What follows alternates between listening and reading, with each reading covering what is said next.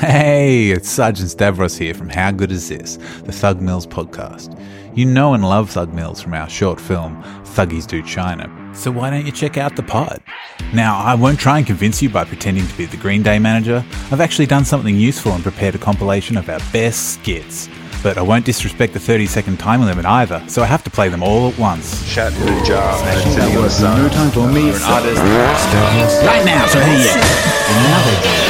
Thug Mills. Hey, welcome to the Andy Social Podcast. And before we kick into this week's episode, you know what I'm going to say. Come and join me on Patreon, patreon.com slash Andy Dowling. Support starts from a buck a month, dirt cheap, set and forget. Nice little feel good payment. And there are additional tiers if you want to support a little bit more and get access to exclusive content, such as a weekly podcast episode. Patreon.com slash Andy Dowling.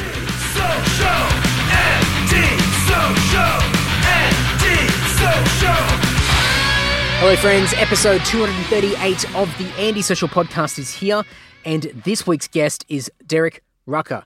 Now, if you're not familiar with Derek, Derek is, in my opinion, one of the basketball greats who played in the Australian National Basketball League, the NBL. And Derek came out in the late 80s and carved out this 15 season career uh, playing for teams such as the Brisbane Bullets, the Newcastle Falcons, the Townsville Suns, West Sydney Razorbacks, and just built up a uh, an amazing career of accolades. And for me, growing up in the 90s, I got to see Derek play quite a bit. Really enjoyed uh, watching him and kind of idolized him along with a whole bunch of other amazing players in the NBL uh, during during that time in in the 90s. So for me to chat to Derek on this podcast was was pretty cool. Like it was, it was pretty surreal. So uh, go and check out uh, Derek Rucker on the socials: Facebook, Instagram, and Twitter. Derek's got his own podcast called the Derek Rucker Podcast. Um, that's on Instagram and YouTube. He's also got his coaching program called Derek Rucker Basketball, which is on all the socials as well. I will have everything in the show notes over at andysocial.net and andydowling.net. You should also be able to click through on your podcast player, There'll be a bunch of clickable links there as well. But enough crapping on from me. Please enjoy this amazing chat with Derek Rucker. Yeah, I love music. Music's a big hobby of mine. That's cool. That's awesome. Yeah, I. It's um, it's one of those things that I think um, it, it can be an absolute lifesaver for people. I think like you know, sports obviously a big thing for people. It's an outlet and, and a way to escape, and music does Yeah. the same thing. It's just a, it's it's to find some purpose and. and Yeah, well, that's so crazy because I don't know if you follow. I don't know how long you follow my Twitter feed for, but um, I uh, one of my favorite groups, oddly enough, is uh, Happy Mondays, Yeah, cool, cool. and uh, and you know, at uh, at different dark stages in my life, they were my savior. Yeah, They were like, and as it turns out, um, through Twitter and everything, I've become friends with them. And now, you know, I have a relationship with the drummer and the backup singer. And like when they were out here, we all hung out together like last year or the year before last when they toured.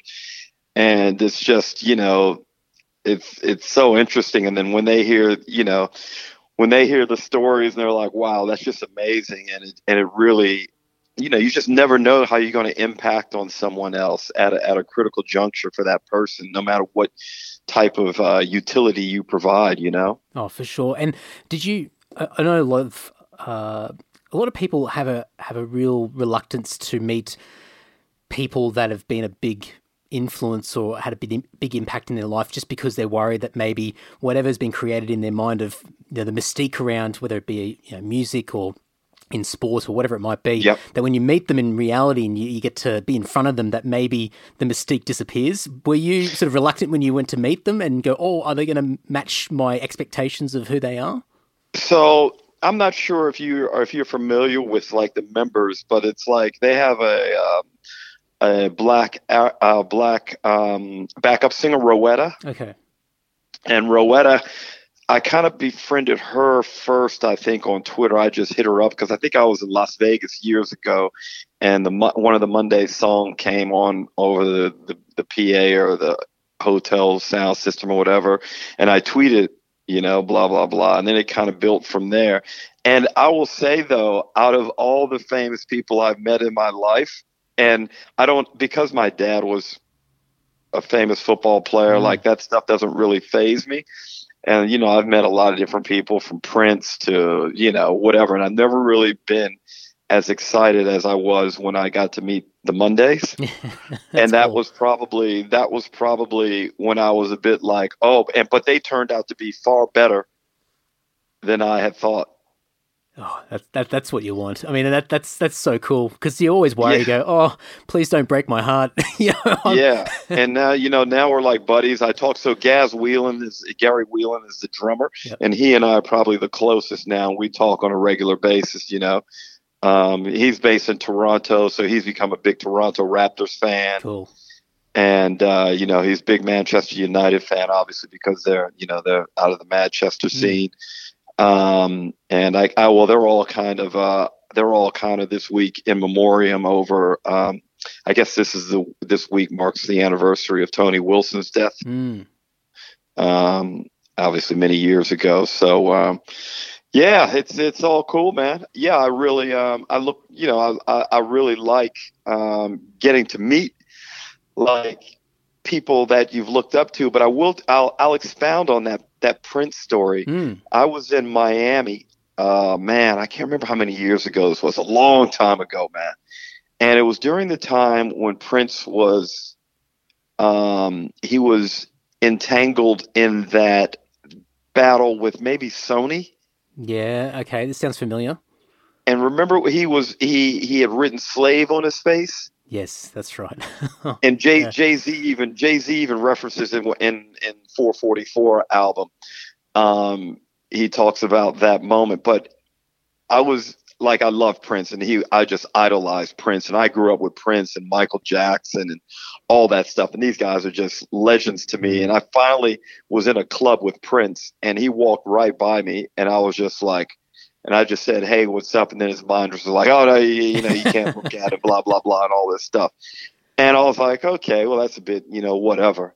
But then I saw him like he was sitting in his booth, and like when he went to have a when he went to have a drink, one of his minders would pick up his drink and like put it up to his mouth for him. I love that. yeah, and I was just kind of like, oh man, wow, this is this this is heavy. But you know, like music is just yeah, music is liberating for me.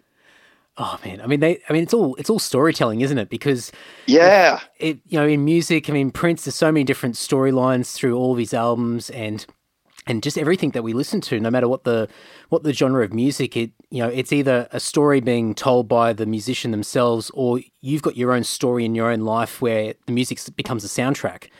And Yes. and that's where you become so connected with everything. And as you said before, it's like Happy Happy Mondays is like, you know, it it saves your life. You know, it's it it it, Yeah. it gets you through the tough times, and you might find Yep. something that's relatable, or you can connect with it in a way, and you know, link it to whatever's going on in your life. and it's um you know I I always like you know it doesn't it doesn't matter the the genre of the of a track or an or an album or whatever but there I always seem drawn to the music that has uh, a hint or a moderate dose of melancholy about it Mm. that's you know, I don't know why that is, but I can always pick it in a song, and you know that song always seems to have, you know, you develop emotional attachments to mu- to music, you know. Yeah, yeah. I think it's, And- it's kind of like the movies, ahead. isn't it? Like when when a, when something's playing in the background of a of a dramatic movie, it sort of connects you right to the scene really well, and sort of like Yeah. this reflective moment in that melancholy sort of feel. It's yeah, it's cool. and and I guess it's really hard for me to get heavily into the sounds now. Like, look, there's some good music out there now, but I read this um, going back to Prince. One of Prince's sound sound engineers for a long time, I believe her name was Susan Rogers, and I read this really good article, and she was saying how Prince, while he was so like OCD about certain things, he wasn't too worried about having this terribly polished sound. Mm. And I guess there have been, um, I guess they're like, there's a certain type of psychologist that deals with sound and the impact it has. And apparently, the more polished and overproduced a track is, the less emotional attachment that a listener is uh, likely to form with the with the track. Mm, yeah, yeah, it makes sense. And you know what I'm saying? Yeah. And um, and this lady, you should you should check it out. I think that's her name, Susan Rogers, and Okay. and it's a really good article, and she talks about working with Prince over the years, and it was just really fascinating. And it's interesting, go because like I, I don't know, I could be wrong, but I don't think any of uh, I don't think any of One Direction's music is going to be hung up in the annals of all time music with uh, say Imagine. Uh, no, I don't. Oh, well, look, I mean, I, I might be biased with my opinion because I'm not a One Direction fan, but uh, I I tend to agree with you. yeah i mean you know it's like what i'm i'm, I'm looking and, I, and it's like when when is the watershed what point in time was the watershed when like where are the classic songs being created now Hmm. Hmm. like where is it you know where are we going with this music who i, I mean i i don't know i mean has there is there a song in the past five or six years where you're going to say man that's that's something else i remember when the billie jean video played and i was like oh my god this song do you know what i mean yeah, yeah.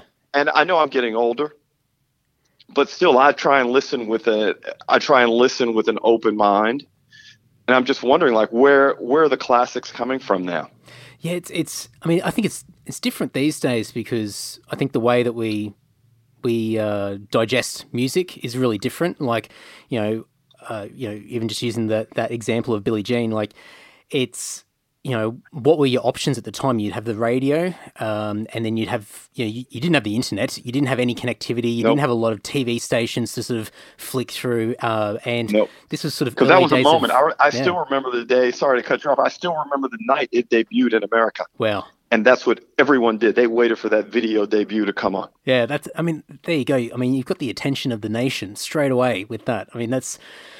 You you don't have that these days because everybody's got so many different things that you can tap into with, you know, with your phone or, or a laptop or whatever it might be, and you can you can create your own little niche interest um, on your own without anybody telling you. It's not like a mass sort of hey, there's only like three or four different options to look at, um, you know, as it was in the 90s or the 80s and going back, you know. So these days, Yep. it's almost an abundance. You've got too much stuff to, to, to choose i know which And is I exciting. don't but like it's, it. Yeah, I, I don't right. like it because I don't have the.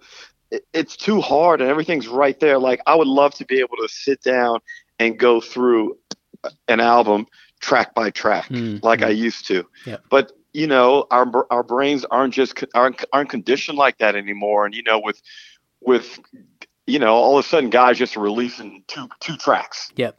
yeah, that's right. You know, Yeah. here's two tracks, and you don't get that story. Like I missed the story of of an album. we were we were always the same because you would you'd only have so much. I've, I've said this heaps of times on the podcast that people would be sick of me, but I love saying it because we tend to forget it. You know, when we're all growing up, and you know, you get some pocket money or you start you know earning some money at a part time job or something like that.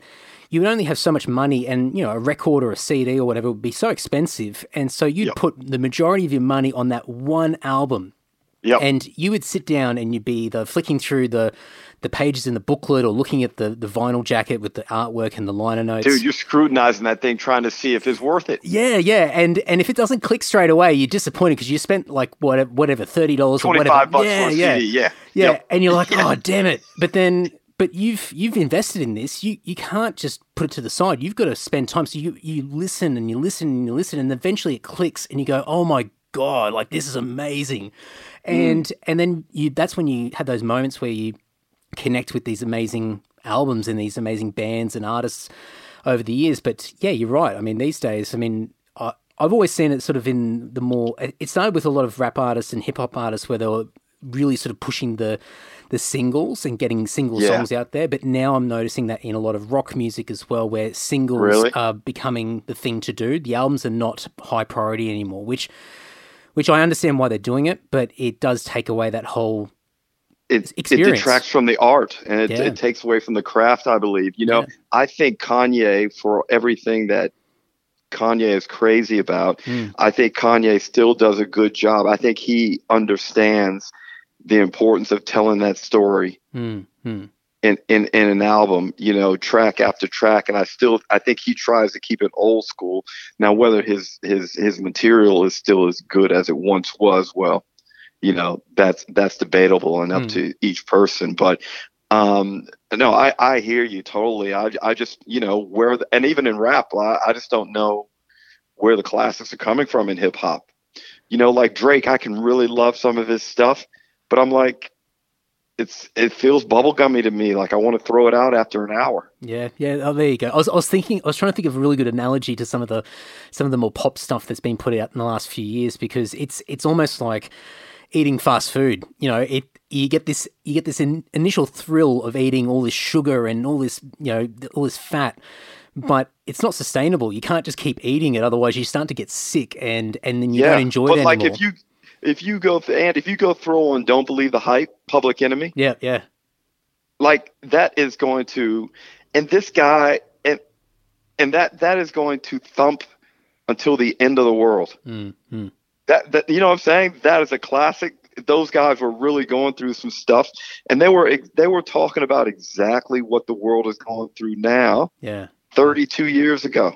Yeah. I think Don't Believe the Hype was 1987. Well, that's what makes it iconic, isn't it? Like that's it. Oh, it just it just gives there's purpose behind the song. There's there's intention behind it, and and you can listen to it and, and understand what they're what they're trying to say or what what their purpose is behind yeah. the song, which which makes it more relatable to to more people. Yeah, yeah. I mean, yeah. I I'm. It's something I forget about quite a bit. I'm surrounded by music all the time, but uh, you. I mean, I, I find myself as you said, well, I don't think we're programmed like we used to be. Where you know, I I carve out my day where I'm looking at everything from the day I wake, uh, the moment I wake up to when I go to sleep, and I've got hour blocks to do different things, and I'm always busy, and you know I find myself yep. listening to podcasts, and so that yeah, takes away. See, that, that's that's thing. what I was wondering too. Has yeah. has has the podcast medium replaced, you know, us going track by track?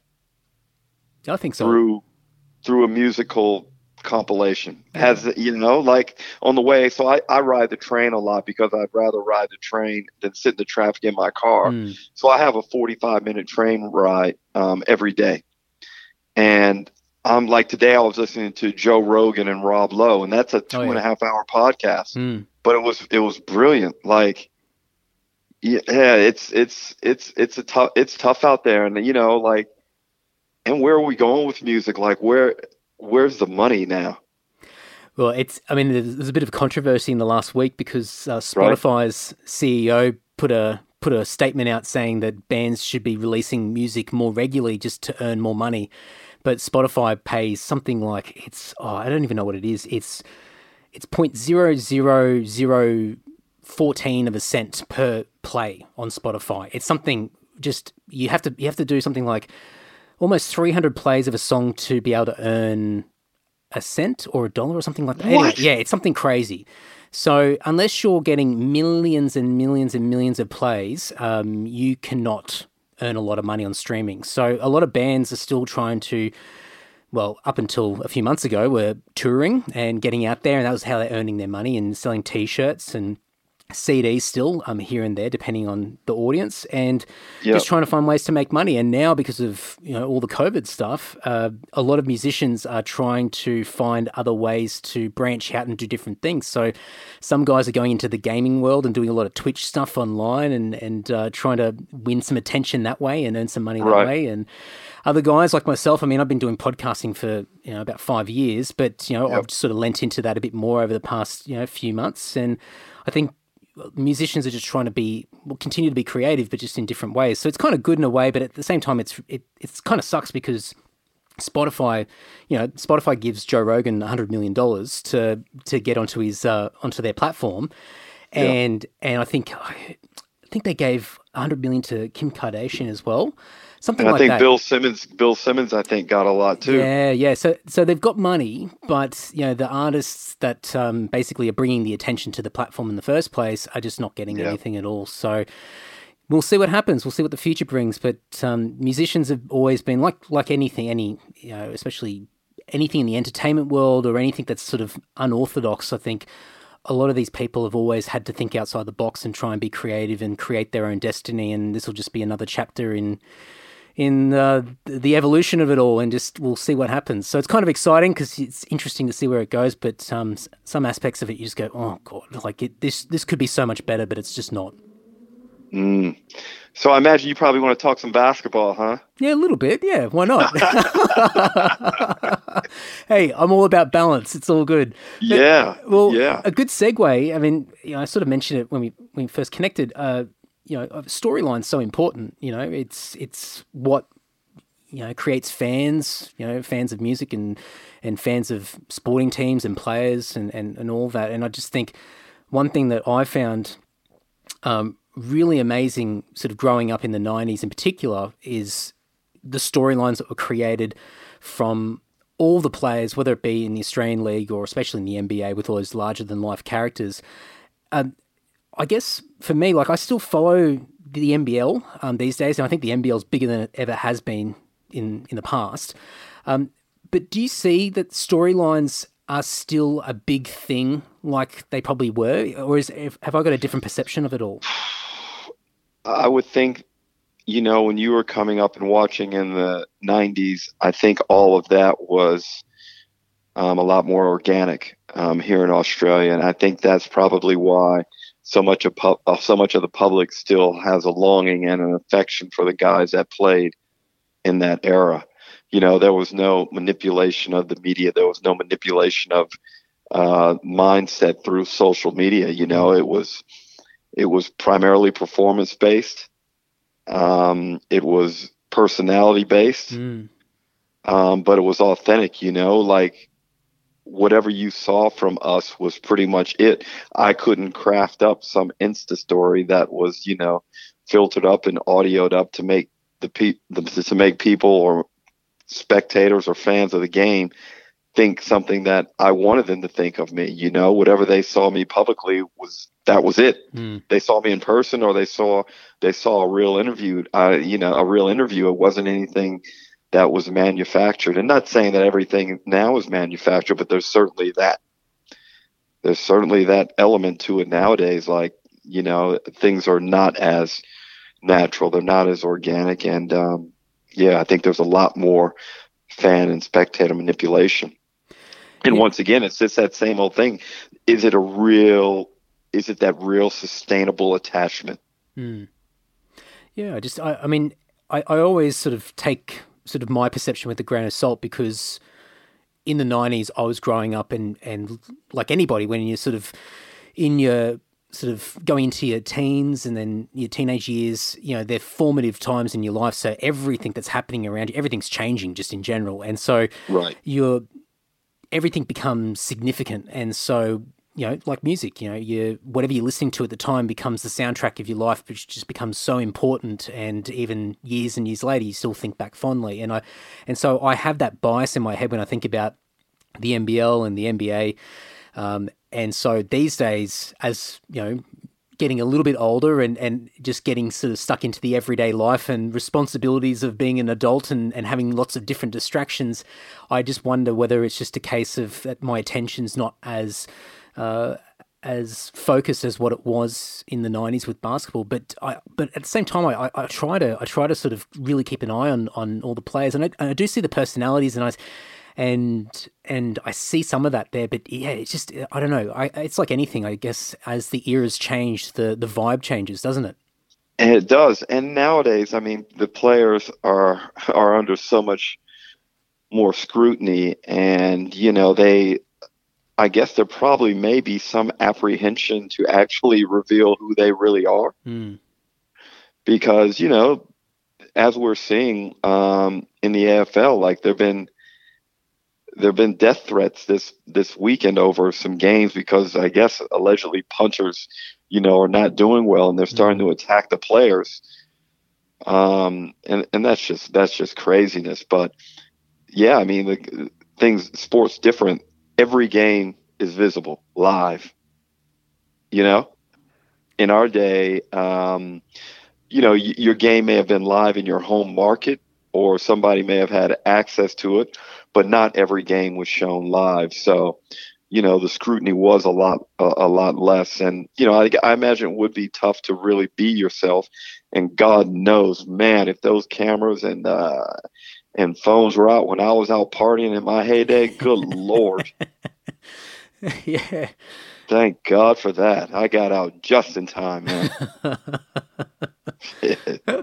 Yeah it's oh, uh, yeah i guess I, it's just a it's a society thing. It's not even just sport it's just everything. I mean we all we're all very sort of we've got apprehension about what we what our actions are and what we say. And because we've got things like you know we're both on twitter so you know twitter sort of encourages you if you're not thinking too quickly that you just whatever your whatever's in your head you just quickly tap it out Put on your phone and just let it go. And then afterwards you go oh geez i probably shouldn't have said that. Like you know and it's, there's a bit of regret but it's such an instant thing and it's out there and it, it can travel quickly especially if it's not good. Yeah well i'm I, I don't think i've ever had that tweet regret. Oh that's good. Like yeah i haven't quite experienced that yet um, i try and think it through pretty clearly but i'm going to speak my mind at the same time Hmm. and I try, you know i yeah it's yeah i i don't want to like hurt anyone's feelings but sometimes you know things are just you're just trying to be professional especially if i'm taking on the uh the arm of a media member at that time because you know sometimes i might be speaking on behalf of my own podcast or something and i just need to be open and honest and direct about something an, an observation you know Mhm. and it is tough you know people get hurt but hell i'm 53 i'm not really concerned about it yeah well yeah I you're still young Oh. you have to go you, you have to develop that that shell yet it's forming slowly. It's getting there. Oh, did um you mentioned like you mentioned earlier about your dad and your dad being in the NFL and I didn't really I, I sort of just did a bit of digging around the other week and and and I remember it from years ago but just completely forgot about it. But do you think that I mean I have no idea about what your relationship was with your dad, but did your dad sort of help you sort of form sort of that I because I actually I'll I'll take another step back and go in a different direction just to give oh no context. i think you're headed down the right direction yeah without a doubt he definitely had a major influence on my sporting well, just Or- sporting, but also I think just your personality and your ego. So even just my perception of you growing up and watching you play and the way that you interacted, and just what you said before about you know sort of the different. It was just the game, and that that's all it was, and you didn't have the social media um, sort of around you and sort of influencing everything that you did. You still had that persona of, a, at least from my point of view, as a very easygoing person, happy person. Obviously, on the floor and playing, it's it's it's 100 percent serious, and, and there's a goal Yeah. there, and you've got to you've got to go in all in or nothing. Yeah. But you you've always had that approachable sort of persona around you and and still having that that level of professionalism even though you mentioned uh, you know you, you were you know there's plenty of partying over the years Yeah. do you think your dad had any sort of influence in in sort of that balance that you had of just being sort of that having that persona and being sort of likable and approachable Well, and adaptable I think probably more my mother. My mother's very um my ver- my mother's very personable and she's a bit little bit left of center, but she and she's just you know she can be wacky at times. She's got a great sense of humor. You know she loves to laugh, and you know I was I was very close with both of my parents. I mean my parents wound up getting divorced, but um no, and I'm still and I'm still cool with them. Everything is fine. It's just um you know I was just fortunate enough to have both influences, you know, like, and that's not that's not common, especially with a lot of African American athletes. It was um was it i mean obviously it would be normal for you growing up in in that environment but i guess looking back did did you have a, a little bit of an unusual upbringing given your dad's profession Yeah, well, yeah, well, my my parents came from yeah, not a great part of, especially my dad. My dad's side of the family was really poor out of the ghettos of uh, Washington D.C. My mother um, would have been like um, maybe maybe just slightly out of poverty. Hmm. Um, but my dad's family was for sure entrenched deep, deep in in the poverty. Um, and it was only, and my parents had me when they were 18. Hmm. So it was only, um, you know, the first three or four years of my life, my dad was at university. And I was living with my grandparents. And my mother would go and visit my dad sometimes up in Boston. And I was kind of shown between my grandparents and so forth, and my aunt and my uncles, and everybody kind of looked after me. And uh, it was only when my dad made the NFL, um, I was probably about four years of age, that we got out of there. And then at that point, you know, you know, he was making a good income and I was, you know, all of a sudden we were living in the suburbs and I was going to good schools and all that changes, you know, and that's just how quickly your fortune can change. And I had nothing to do with that. Did you did, um, did you notice that? Like, was that dramatic for you at the time, or was it sort of just this?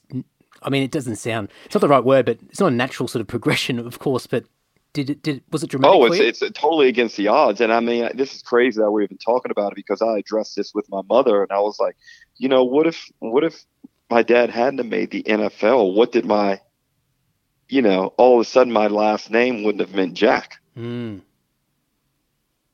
And you know, certainly my road becomes a lot tougher. Not that it was easy, but you know, all of a sudden I'm able to go to better schools and I'm able to um, and this is part of the problem in the African American plight is you don't get to see how the majority, the whites, succeed, how they um, handle things, how they interact, and that's part of whether you want to call it overt racism or whatever it is, or lack of opportunity. You know, when you're able to see what you know, the more affluent class, with how they handle things, there's learning in there. Mm. And I think that definitely helped me.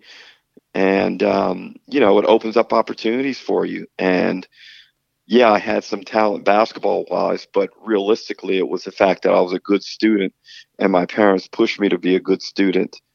Um, that, that ultimately got me into a, in, into a really good private school um, and then my body started to grow and I started to develop as a basketball player and everything kind of came together, but it came together late for me. I wasn't any type of prospect in high school.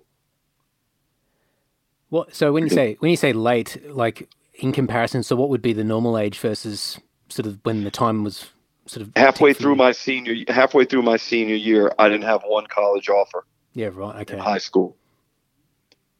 So, yeah, I, and I think I got my first like little look maybe in January of my final season. That's really, really, really late. And by by that stage, were you sort of thinking this is just not going to happen? No, I thought I was good. I was. I just kept playing and tried to remain optimistic. I knew I was good enough. I just knew that I was small and I was thin, my, and I was, and I was still a year young for my my grade. Hmm. So um, I uh, I just had to to maintain hope and and uh, one school took a chance on me. And how, how does it work in, in the US when it comes to that stuff? Is it a case that you got you guys are playing and you have scouts come out that will just sort of keep an eye on what's going on, or do you have to proactively do things yourself to put you know uh, I don't know like an, like applications out to different schools? How's how's it work? Well, back then it was a lot tougher, right? Because, you know, just the methods of communication were much slower and it was expensive to call people and you know what I'm saying? Yeah. Like it was it was it was really really rough. Um and I think I uh it was it was really word of mouth. A friend of a friend called this coach at Iowa and then they they flew down and had a look at me and they're like, oh, "Okay, we like him." But then that didn't work out, so they referred me to Davidson, and then that worked out. And um, but realistically, it was yeah. I I wouldn't say the chances of me playing pro. I wouldn't say the odds were good at that point. Mm-hmm. Was it you know? was it a big sort of uh, spark for yourself when when Davidson came along? Yeah, well, uh, I because like I said, I was a good student, so I had two visits lined up. One was to Davidson, uh, one was to Columbia University in Manhattan, an Ivy League school, but they didn't give scholarships, and I felt that I I felt I wanted a scholarship, and um, and I felt that that standard of basketball I was better than that. And so I went to Columbia like on the Friday night for a visit, and I left out of there Sunday evening. And I think I went to Davidson the following Wednesday. When I got to Davidson, I was like, "Yep, this is where I need to be." Mm. And they were able to supply me with a scholarship, and there was the potential for me to start right away to play as a freshman. And I just thought, you know, that's where I wanted to be. And I, know, I went, I signed, and yeah, it was just, it was you know, like you look back on decisions and you're like, damn, I got that one right. And you look back on others, you're like, whoa. we'll chalk that one up to a learning experience. But Davidson was a, yeah, that was just a, yeah, man, I just, you know, I worked hard and I, and I got lucky at the same time. So had you, had you already, at, at that stage already sort of in, in the back of your mind thought that the destiny for you or the or the path that you were going to go along when it came to basketball was going to be the NBA or had you seen other people sort of looking into sort of other leagues or or even you know like a lot of players end up doing like yourself end up going abroad I went to Davidson um, I want to be a lawyer so I started studying economics mm. and my goal was to go to law school um, after I graduated from Davidson and I didn't really have any I didn't have any intention in my first couple of years of trying to play pro basketball. It was probably after my third year where I started to go off, where I was like, okay, I might be able to do something. And then, you know, a couple of pro scouts came and watched me play. And I, and I just, I took confidence from that. And I thought, look, if they're coming to see me play, I must have something. Hmm. Yeah. So then I started really aiming high and thinking, you know, I can, I think I can play in the NBA. Um, by the time I finished at Davidson after my fourth year, I was thinking I can pl- I can play in the NBA in the right in the right situation. And I had some tryouts, and I did well at the tryouts, but you know sometimes it's a numbers game, and the numbers didn't go my way, and I got the opportunity. Um, Brian Kerle got in touch with me, and I had the opportunity to to trial and play and uh, try and make the Bullets roster back in 1989. Jesus. Were you born? Yeah, I was. I was. Oh, okay, my uh, fault. I won't, I won't tell you how old I was, though. Barely born. was that yeah. was that pretty wild for you? I mean, had you seen other other other players, you know, from from the US go to Australia? Was Australia sort of something that you're aware of, or was this sort of just this thing that came out of nowhere and you thought, oh, I never even thought that this would be an option? I never thought it was it would be an option. I was calling like England, all these crusty teams in England, like, and I was, you know, and I knew I was better. Like I I knew that, and this this unfortunately like is the attitude that you have to have. I just knew I was too good for England, but I was I just had to get somewhere. I mean, my first job I took in El Salvador. That's where I started my career wow. before Brian Kerle called me. Mm. And uh, you know, I made fifteen hundred bucks a month I was there for four months and it was in the middle of a civil war. And like, you know, sometimes we just couldn't leave the house for four or five days because whatever, the guerrillas were causing problems and it wasn't safe. Wow. wow. So um, that was my first job, but I got through it. And um, I learned to become a pro and how to focus real quick. Oh, man, that's incredible. I mean, would would that have been a culture shock for you to go oh, dude, you hear bombs going off and machine gun fire. Damn straight, it was a culture shock. Yeah. Mm. Oh man, that's that's wild. That is just. Well, I mean, yeah. yeah. So this is like I remember the first the first day I got there. The, I, I knew some Salvadorans, right? I went mm. to college at Davidson, and that's how I got the hookup. And one of my teammates at Davidson, who was a bit older than me, he uh, he had already played a season down and he's like, come down here, it's fine. And so like the first night I got there, we drove from San Salvador, the capital of El Salvador. We drove through guerrilla occupied territory up into Guatemala be- because they wanted to party at Guatemala City. Dude, it was the scariest drive I've ever gone on in my life. We're at the border for like three hours. Oh, just man. there's a civil war going on, you know? People are getting kidnapped, all types of stuff. It's madness and and here you are coming to play basketball. I'm 22. Wow. Oh, you haven't even you haven't experienced anything yet, really. I mean, this is this is probably your. We'd be we'd be sleeping in our bed now. Now um, the place we lived on was nice. It was a mango plantation. We had maids, everything. They looked after us like that. But um, you know, several nights, like several nights, we'd be sleeping. It's the middle of the summer. It's hot as hell down in El Salvador, and uh, you just don't have any human rights. Mm. So even though you're on your own property, like we had this big mansion, but my my college my college teammate and I, Jerry, Jerry and I would sleep in the same room. Um, because we were scared at night. Mm-hmm. Like I don't think I, I I would maybe slept I maybe slept two hours every night, probably for the first two months.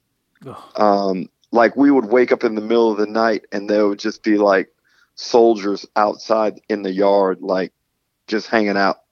Mm. Oh, jeez. I kind of can't yeah. begin to imagine. Man, it, it was, it, it, yeah. It's a tough way to start your career. Oh, so so Australia looked like a slightly better option than oh, El Salvador. when I got to Brisbane, I was like, "Yes, I am good. I am good." But then I had so I, you know, I had the first two seasons, ninety and ninety one in yeah, Brisbane, yeah. and you know, there's a lot of stories about what went down in my second season. Whatever, it didn't work out, and the Bullets released me and then, dude, I had to go play in England for a mm. year, and oh, talk about a miserable place. I went to England, Birmingham, England. Another Bullets team. Yes. Mm. Oh, you did your research. Oh, just, very nice. I remember. I remember the Rucker years. Birmingham was Birmingham is, is back then, 1992. Yeah, had to have been one of the five worst cities in the Western world. Wow. Just and miserable. They kept, oh man, it was bleak. Because that sun in England, dude, in the in the in the winter, that sun goes down at about three thirty, and it is like, oh my god, and and not to mention, I mean, uh, no offense to the English listeners or anything, but let me tell you, the English ain't the most welcoming people I've ever met in my life. Oh well, I mean, I, have never been to Birmingham before, but um, uh, from what I can recall, it's fairly industrial. It's town. the home of the Industrial Revolution. If I had to hear that one more time when I was there, and apparently it's not even true anyway. Oh right, that, okay. yeah, yeah, that that that that claim has been definitely questioned. yeah, but that's what they and I lived under. I I lived right off of the. Um, I don't know if you know this place. It's famous in England. It's called the Spaghetti Junction. I've heard of. Yeah, you know, it's it's it's it's carcinogen heaven. oh, oh, great for the lungs. yeah, it's like you know, you every if you're going north to south, you've got to pass through Spaghetti Junction, and it's like, uh, man, it was it it was rough, and you know, back then was probably you know I used to dabble in a bit of you know recreational stuff, and I remember my um, I remember the um, my little fish and chips guys, they were great. They were Pakistanis. Yep. And they would give me like this secret code where I could call back to America. And then they'd always leave me with a little something underneath my fish and chips underneath the tin foil. so that that got me through those winters. Whatever it takes. yeah, a little muscle relaxant, so to speak. gotcha, gotcha. yeah. So um, England was you know, but England, they were really good athletes, though. Yeah. Yeah, really good athletes, and the team I played on was all black. Um, so I really got I really got pushed from an athletic point of view. The basketball wasn't great, but um, you know, and once again, I guess when you go through, you know, it's called contrast, right? When you when you living something and you know it's not what you want, you figure out very quickly through con- through contrast what you do want. Mm. Yes. And um, you know that, that, when I got back to Australia, I was ready. Yeah, I think um, I think leaving leaving Brisbane, and from what I can recall, I mean Brisbane's very different these days, as as you're well aware, to what it was mm. when you first first arrived. But Brisbane's always had the reputation of a very sleepy, quiet, big town. It's never people still refuse to call it a city, although I can definitely call it a city these days. But yeah, um, you know, to to leave that and then to go to Birmingham and, and experience that, I think at the very least you go, oh geez, like I, I think I've I think I've definitely picked a worse option here. Yeah. the sun, what the day sunshine. did all go wrong? I'll go back and fix that. but oh. you know what, Andy? Check it. I loved Brisbane in the early '90s. Mm.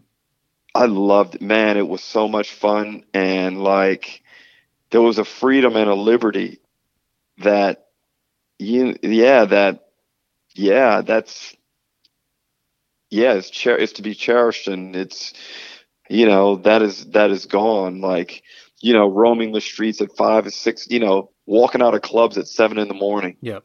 Yeah. Yeah. That's You know, gone. Yeah, yeah. Yeah. It's, You it's- know, it's, like- very different. Very different. yeah, and it was um, you know, just the just the raw just the rawness of it all. I think because it was always seen as a as a big country town, it had that country vibe, where it was a little bit sort of like the Wild West, um, in a in a little bit more of a, a kind of a, a kind of a bit of a city vibe because there was more people, but it still had that very loose, anything can go sort of atmosphere around the place where really uh, it's it's always entertaining. Something's going to happen, and you you didn't feel restricted or confined by Yes. By all the I don't know whatever we've got now, all the regulations and rules and things like that. Because I mean, even I've I, I moved away from Brisbane about fifteen years ago, Yep. and I've been been in Sydney ever since. And hmm. just in those fifteen years, seeing Brisbane and how much it's changed in those in those few years. It's just it's chalk and cheese. It's so different. It's and every time I come back, and I'm there for a few days. I've still got family up up there, and I just I'm Yeah. going through the city and just looking around. And I, lo- I love I really miss Brisbane, but every time I go back, Yep. I go, oh, it's so different again. It's so it's it's Yeah. growing. It's becoming a city.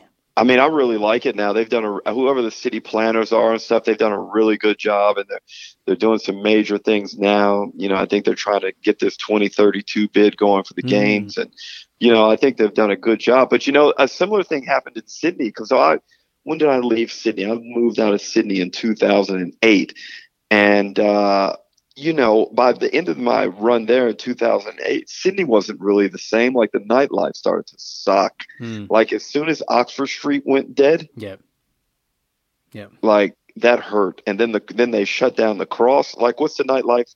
I I, I haven't lived in Sydney for five years, but um, yeah, it's it it started to it started to pick back up a little bit. So some of the some of the regulations started to ease, and I think some some changes of, of government certainly helped. But um, but what's the cross like nowadays? Uh, they've still got they've still got a lot of the restrictions in place. Um, it's nothing it's nothing like it was. It's still it's still a shadow of, of what it was uh, you know 10, 10 odd years ago. And it's I think um, a lot of a lot So- of the activities moved sort of into other pockets now um, away from that area, which which is which is a shame. I- just thought, you know, man, I remember, you know, in the early '90s, just being able to go up and down Oxford Street and just uh, all types of people, straight, Yeah. gay, you know, all types of colors, and it was just, it was so vibrant, and you know, everyone mixed with everyone quite easily, and it was no problems, and and you know, the cross started to pick up sort of pre pre Olympic Games, Mm. pre Sydney 2000. The cross really picked up and and got a bit of got a bit of nice, it got a bit of status. It wasn't just like an outlaws haven. It Mm. was, you know, Hugo's moved in there, and there were some other places in there that were really good. And it was just really rolling in the lead up to the Olympic Games. And then I would say by about, man, by about 2005, 2006, you could see the squeeze was coming. Mm. Yeah, yeah. Oh, you felt it everywhere. I mean, even when when I first came came down here and started playing, um, you know, we still had a number of music venues in the middle of the city. Um, you know, Yep. sort of Surry Hills and near near Central train station, and sort of Yep. going up George Street. And then once a lot of the laws started to change with um, additional regulations and licenses and things like that, then a lot of these venues just couldn't afford to to keep these places open, so they just started to shut Right. down. And so, for a lot of live music, um, you know, it, it got moved into the suburbs, which is fine in some ways, but it's no longer central where everybody across the city can all migrate into the one central spot. You know, it, it's it Yeah. just makes it harder, and as soon as it becomes an extra step in the in the uh, in the the commute, then people start to to not be as motivated to to go and attend things anymore. So yeah, over the past yeah, it have to be ten years that it's just um, ten plus years. It's it's it's really sort of died a miserable death, and, and we started to get uh, sort of signs of it coming back to life and this sort of new chapter, and it looked really exciting. And then, uh, well, yeah, coronavirus hit, and, and so Yeah. now now we're all sort of going, oh well, we'll just have to wait and see. So are pubs and pubs are operating down there now? They are. Um, they've they've got the the restrictions on um, how many people are within within the establishment, uh, depending on how big the place is, um, and yeah. you've got to do your sign in, your check in, your QR code stuff. Um, and it's it's not too bad, but um, there's no there's no live music. There is some live music, but you have to be sitting down at a table, which sort of defeats the purpose of going to a live show. So there's still some live music happening, but it's not to the extent of what it was, obviously. Um, but I think just what's been happening in Melbourne over the past few weeks, um, and I don't think Sydney's going to get as bad as Melbourne, but there's we're just seeing this this slight increase in, yeah. in more cases, and uh, I just I feel it's inevitable that we'll we'll end up uh, taking a few steps back and having to lock things up a little bit, and and uh, everyone will have to stay at home a bit longer, which which is a shame, but you, you do what you need to do. So we'll just well, see what happens. you saw that New Zealand has new cases now. Mm. Yeah, yeah. So pff. it's it's just bizarre. It's it's it's bizarre in every direction you look. No matter no matter what side of the fence you sit on, and and which part of the world you're in, there's just uh, there's just different levels of bizarre. And every day, and that's you know going back to you know the this whole social media world we live in. You just it's this instantaneous, like just immediate feed of information coming through and a lot of it is just garbage and you're just trying to wade through it to go what's real what's not what should i pay attention to what should i disregard and yeah it's just um it's really overwhelming so you have to try and keep things simple and just go all right what have i got to do today and just yeah. and just and just stick to the plan and, and that's all you can do so are you masking up when you go out down there yeah yeah i am yeah and and i think it's not it uh, New South Wales government gave a recommendation. They didn't want to mandate it, um, like like Victoria. Um, so I've noticed that there's more people out and about wearing a mask, um, but yeah. there's a lot of people that just just aren't, and um, and I think it's just mixed feelings. And people, I think here still because they're not in Melbourne, not in Victoria, that they they still don't think it's probably as bad as even though what they're seeing everywhere on the news. So I think people are sort of in a, in a sense of denial still about um, you know, even just taking some some minor precautions. So, yeah, so I've got the mask, and you know, it is what it is. But you know, and and how effective and and to what benefit, who knows? But I'd rather I'd rather be on the safe side and at least demonstrate that you know I'm trying to do the right thing by other people around me as well. So, yeah, I yeah. just ordered I ordered some. I think they're due in tomorrow. Yeah, cool. Yeah. Yeah, I mean, I've been wearing, you know, I've been trying to wear a face covering as if I like take the train. Yeah, but the trains are empty up here. Mm, yeah, I was going to say, public transport. Um, I think just as, yeah, I, I don't think there's many people using it at all. I think people are just really paranoid. Yeah. Yeah. Or they really haven't returned. They haven't really returned to work. I mean, mm. Brisbane is it's it's it's fine, but it's not really. You can just you just feel it in the air, like I don't know what it is. It's like some type of like 10% fear, 40% caution.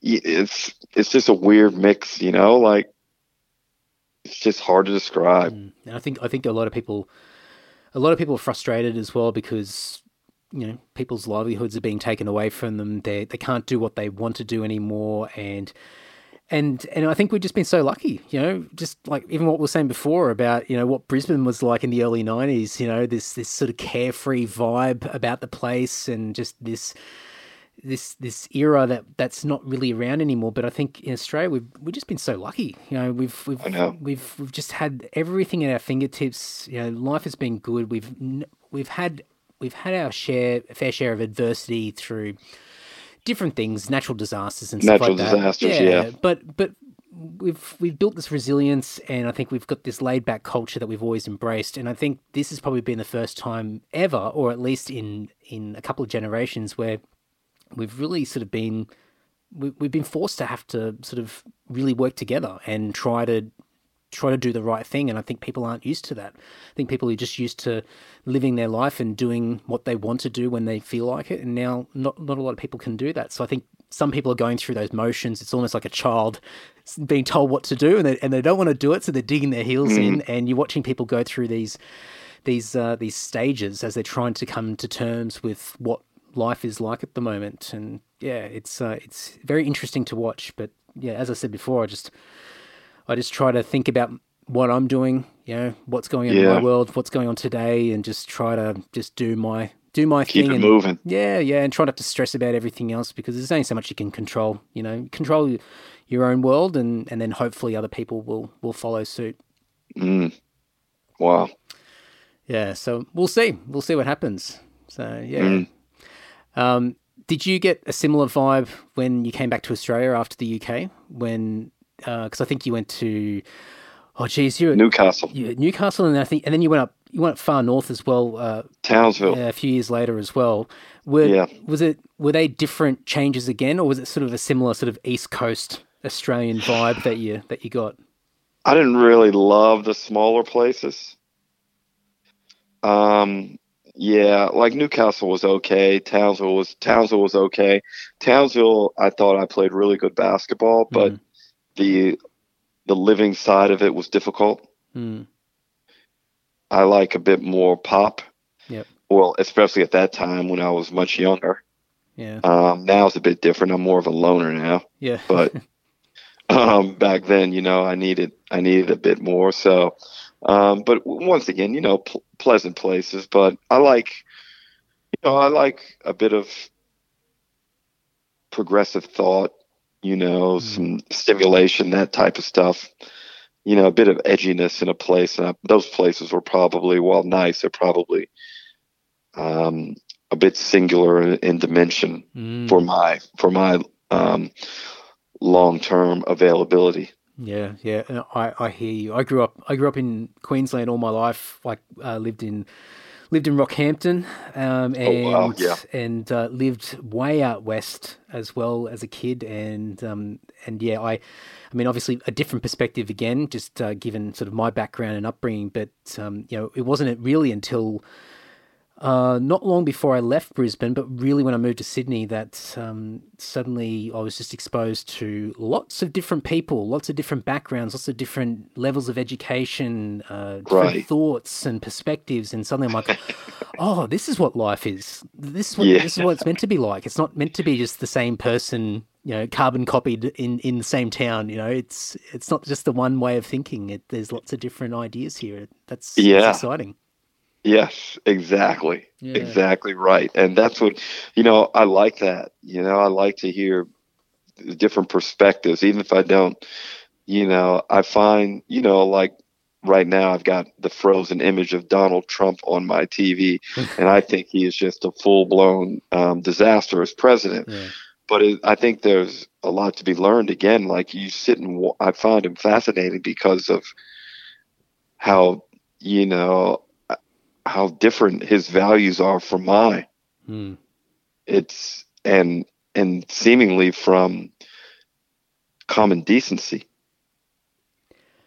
Yeah. I yeah, it's Yeah. it's it's it's really it's really a trip to to watch the leader of America, you know, just be so irresponsible and not be willing to step forth and and do just what's right for the for the country and like for the world. Everyone's suffering because the United States is suffering.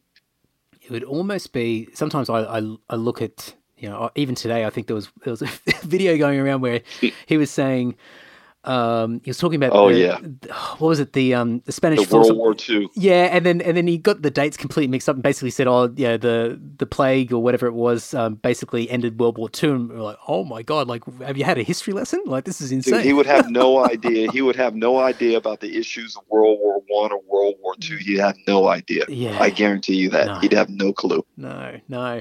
And it's just I, I look I look at him and I just look at the way that he he acts and then what he says and, and, and similar to you, I sort of look with fascination because it's just a it's it's a human ticking in a very different way, calibrated in a completely different way to to, to us, and we're like, oh, this is fascinating, and and then at the same time, sort of looking at people around him that are, are following him, you know, and people that are Yep. in a sense of denial because it's almost like the lesser of two evils. I'd rather him than whatever the other side is is suggesting, no matter what it is. And it's this stubbornness and this tribal tribalistic sort of mentality that comes from blind blind loyalty to something. uh, without sort of just well just completely disregarding the reality of you know how damaging and how dangerous it is. Mm. So it's, it's let me ask you this question, Andy. Yeah. Um, when you watch the American presidents and even Trump, someone who I don't, I who I loathe, um, but he does seem to carry himself, say, differently than, say, Scott Morrison. Mm. Now, do you think that is a function of the individual himself, or does that become a part of the individual because of the position he's now in? Uh, Why does it always look like the American leaders carry themselves with so much more austerity? Hmm. Well, I, I, I've asked this to a, a lot of American friends of mine because you know I always look at cultural comparisons, and I mean you, you would have seen this over the years with with Australians, and I don't think it's as bad as what it used to be, but we had this level of modesty in our culture, which was great and was a sort of romantic sort of vibe around being modest and humble, but it was also this tall poppy syndrome where that if you talked yourself up too much, then they would cut you down the size. Like, hey, don't get too don't get don't get too big of yourself. Don't get too cocky yeah. because you know nobody likes likes a big ego, and so we culturally were sort of taught to just always stay humble.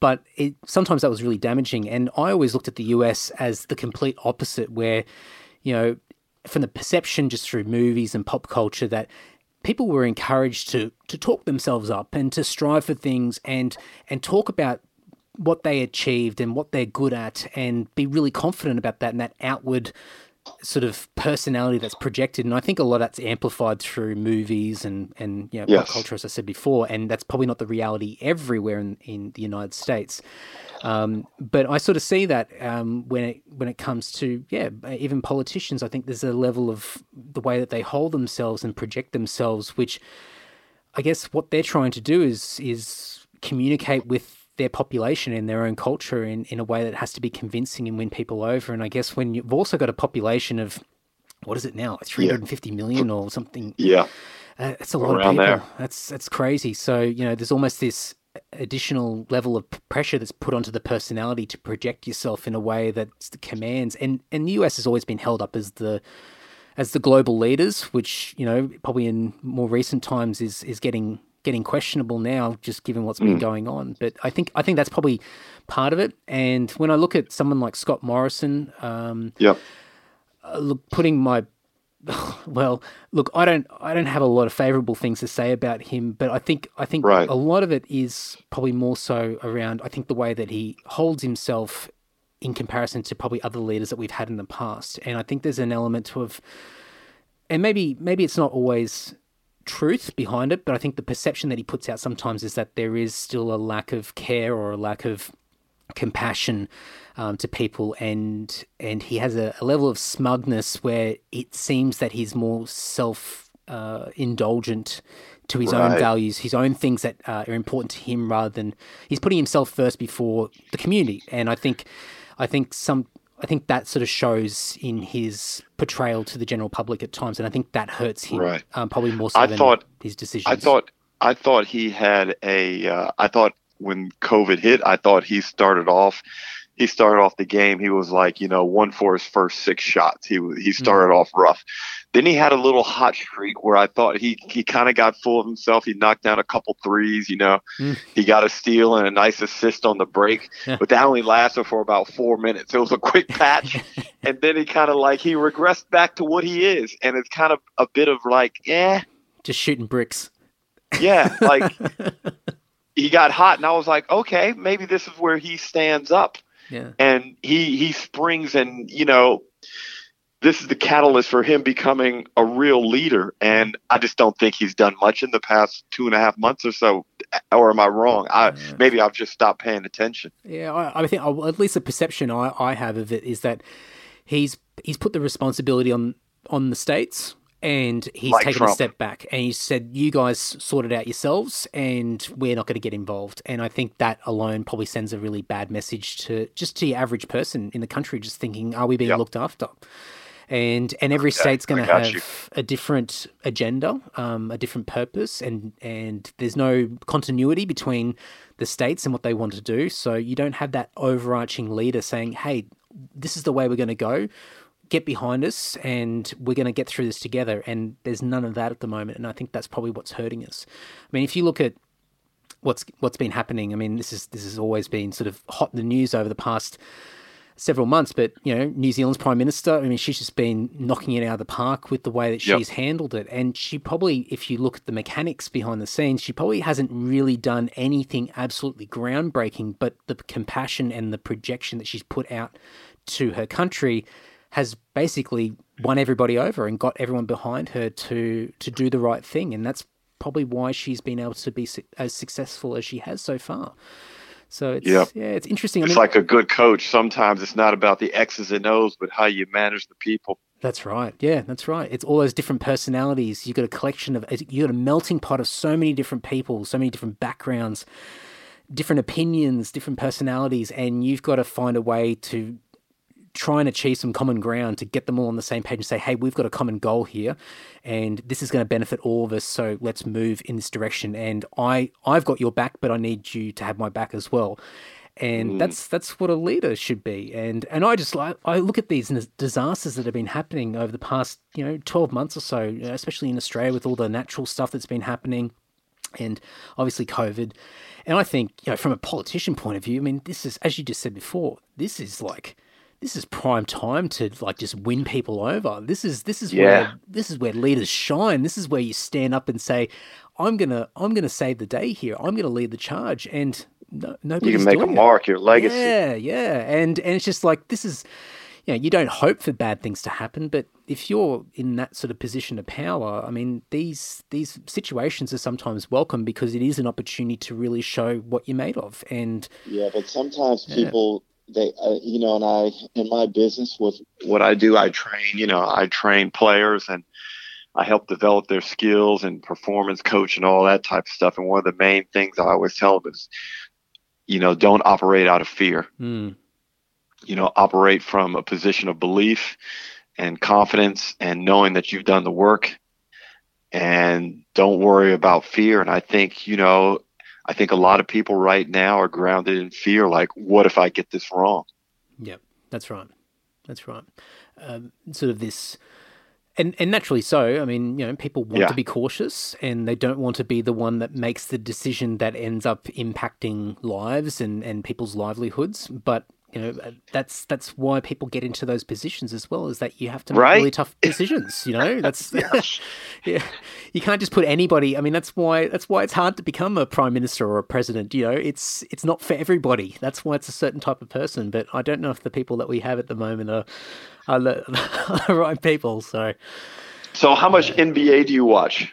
Well, look, I I was watching a lot. Then Yep. obviously COVID hit, and then I watched the NBA transition and try and work out what they're Yep. what they're going to do. And I have not watched a full game. I have watched highlights, and I've been trying to wrap my watched- head around. But you're familiar with James Harden, right? oh yeah, absolutely, yeah. Okay. So, like, I've got mad respect. He's an amazing talent. Mm. Not sure if I've ever seen, uh, you know, I've been watching the NBA since 1973. Yeah, So, I'm not sure if I've ever seen a greater scorer than James Harden. Mm. Amazing talent, great passer. Um, but I don't, I don't, I don't love watching him play. Mm. But I'm also going to defend him when people are like, "Oh, all he does is you know shoot." I'm like, "Yo, my man, he's dropping 35 points a game in the best league in the world against the best defenders, and he's doing this every single night." that's it. That's his role. yeah, yeah, yeah. So like, you know, like, not everybody, everybody talks about wanting that position. Yeah, I want to be the scorer, but are do you really want it? Yeah, Yeah, I want to be. I want to be prime minister. Do you really want it? Mm. Are you gonna Are you gonna stand up and take that shot and miss that shot, and and deal with all that scrutiny? You know, that's not for like you just said. That ain't for everybody. It's not. It's not. And it's and it's so easy for all of us to sit back and and be the commentator, be the be the couch commentator, spectator, and, and yell at the TV or, or our phones and, and give our opinion and get on Twitter or whatever it might be. Yeah. And and it's easy. It's just a, it's an impulsive reaction that we have. But yeah, the reality of it is that a lot of us couldn't do it. And and Well, I mean, uh, like in, in music, you know, you want to be U2. You want to go tour for two and a half years yeah, yeah, around the world. Like it sounds cool until you know you're playing Copenhagen and you're a month and a half into it and you're not feeling well. yeah, that's right. Playing the same songs over and over and over again. Yeah. And you know you're the edge. You're 55. Yeah, yeah, yeah. But then, but then, but then, but then you play the next show, and you, yeah, you're just a little bit off. You're not feeling, yeah. And then someone in the crowd's going, "You're shit! I can't believe you." Yeah, it's like, come on, man. On the edge. it's it's it's great. It's great though. I mean that's I mean that's why it's such a rare thing to be you know and to be able to do you know to be fully in, in, involved in your passion Mm. is is such a fortune and I'm I'm just grateful every day that I get to you know I get to coach I get to coach what I know best I get to do what I know best every day. Yeah, well, uh, that's probably a good a good place to to begin to wrap it up because I wanted to talk to you about. Um, well, I guess it's your school, isn't it? It's like a coaching school that you've. That you've Derek got. Rucker basketball. Yeah. Yeah. DRB. Yeah. So I work out of a couple of different locations and basically it's not necessarily an academy, but I, I work off like the American trainer style. So every session is basically customized. Um, I, I decide which players are in the session. And look, once you're in the system for a, a long time, you kind of have your set times. Mm. But it's um, you know, it's basically small group, two to six players. The average group size is probably three to four players. So it's and it goes for an hour. Mm. So it's really personalized, and you get a lot of reps, and you get a lot of supervised reps. And it's me every session. Cool. I love it. Um, so I'm right there, hands on, and and I love it. You know, like you know, my my- my natural personality can take me through lows, but then there's the manic side, and and that's where you know I've learned to use that in the coaching uh, to my benefit. And um, you know, I love it, man. I'm up. I'm on the court every weekday morning at 6 a.m. Have has that been? I mean, obviously, you would have been impacted uh, a couple of months ago with what was what was going on with the COVID Yeah. stuff. But how's it? How's it look tough. now? Oh, now I'm now I'm busier than ever because Yeah. I think there's been on, on on the behalf of parents and players. Mm. I think there is a new appreciation for like, you know what, man, like we got to get out on this court. Yeah. Like that thing was taken away from us, and now we realize how much we love the game. Mm. And I think, you know, parents know now that I, I think the parents saw the emotional and psychological change in their children um, without sport and, you know, without, you know, with part of their sport is my sessions. And, um, yeah, it's good now. And the kids have been really keen. And fortunately, I've had some, you know, I've got some really, really good prospects, man. Do you find that? I mean, as you said, it's quite tailored to the to the person um, themselves. So it's it's going to change with every single person that you that you coach. But do you find that there's common things that people need to always neglect um, from a skill set point of view when it comes to to developing, I guess, their skill set when it comes to basketball? Just basic little bad habits, lack of ball security. Hmm. Um, lack of ball security is like one of my pet peeves. um, ineffic- inefficient body movements. I hate that. Um, that's just all, you know, that's, that's waste. Yep. We don't need waste. And especially, um, if you're not going to be elite athletically, if you're not genetically a lottery winner, then your body movement has to be so spot on. Your footwork has to be so mastered. And when you talk about a skill that you must have nowadays, if you can't shoot the ball, get off the court. You've got to be able to shoot the basketball. Yeah. I mean, They I- can tell you all this stuff. Oh yeah, we need somebody to do the, you know, get the 50-50 ball and get do all the little. Yeah, that's all great, but you know what wins games? Put the ball in the basket. Man, I'm That's seeing the way the game's played. I'm seeing I'm seeing seven seven footers knocking down threes these days as a norm. You know, it's just Porzingis. yeah, yeah. I, I the unicorn. He's seven foot three, oh, man. It's crazy. It's just I I can't wrap my head around it. So I mean, the game obviously, as you know, like you know, the game's evolved and changed over the years so much. So so there you go. I've just I I always had these flashbacks of me, you know, playing club basketball as a kid and just being absolutely atrocious, just horrible. So, so I, actually, I'll put you on the spot when uh, when you guys let us back in uh, into Queensland again. When you open up those yeah. borders, um, yeah. I might uh, I might twist your arm and see if you can give me a couple of pointers. Not a problem. We can uh, we can we can uh, video it and everything. We can put it out on social media. Yeah, yeah. That's okay. Uh, yeah. You once you sign that waiver, my man, anything that happens in my session is my property. So uh, yeah, we're good. We All can right. do that definitely. All right, I'll, I'll, my my people will talk to your people. Sounds good. Sounds good. Go and say hi to Derek by following him on the socials uh, Twitter, Instagram, and Facebook. You can search for Derek Rucker and also Derek Rucker Basketball uh, for his coaching program. If you're in Brisbane and uh, you want to get some skills, uh, definitely hit him up. I'm sure he'd be willing to uh, to show you some some uh, tricks and tips uh, when it comes to all things basketball. But uh, an amazing guy, an amazing career, and uh, a pretty surreal moment for me to be talking to somebody that I really looked up to as a kid. you know, short little fat kid trying to play basketball, and Derek Rucker was this larger than life character, an amazing, amazing basketball player, and another another NBL legend to add to the list of amazing people that have been on the podcast so far. So make sure if you haven't heard the other chats that I've had with people such as uh, Mark Davis, uh, Adam Ballinger, Leroy Loggins, of course. Um, then go back and listen to those previous episodes, and I certainly will be getting more of the NBL giants on this podcast over over the coming weeks and months and years. I, I will not stop. So make sure you go and check all that out. But go and say hi to Derek as well as all the guests that have been on the Andy Social podcast over the past uh, five or so years. Um, it's now been five years since uh, Andy Social has been up and running, and uh, we're still we're still chugging chugging along here and doing great things. So uh, thanks for being a part of part of the uh, journey.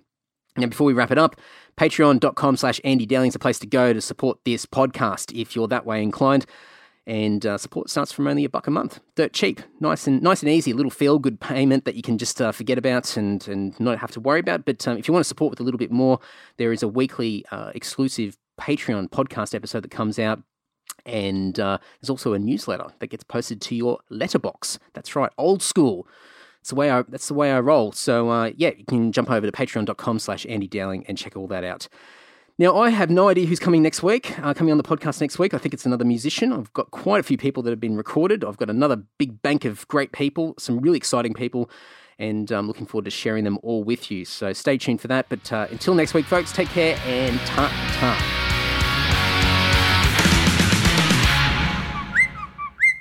Larry. Larry, please.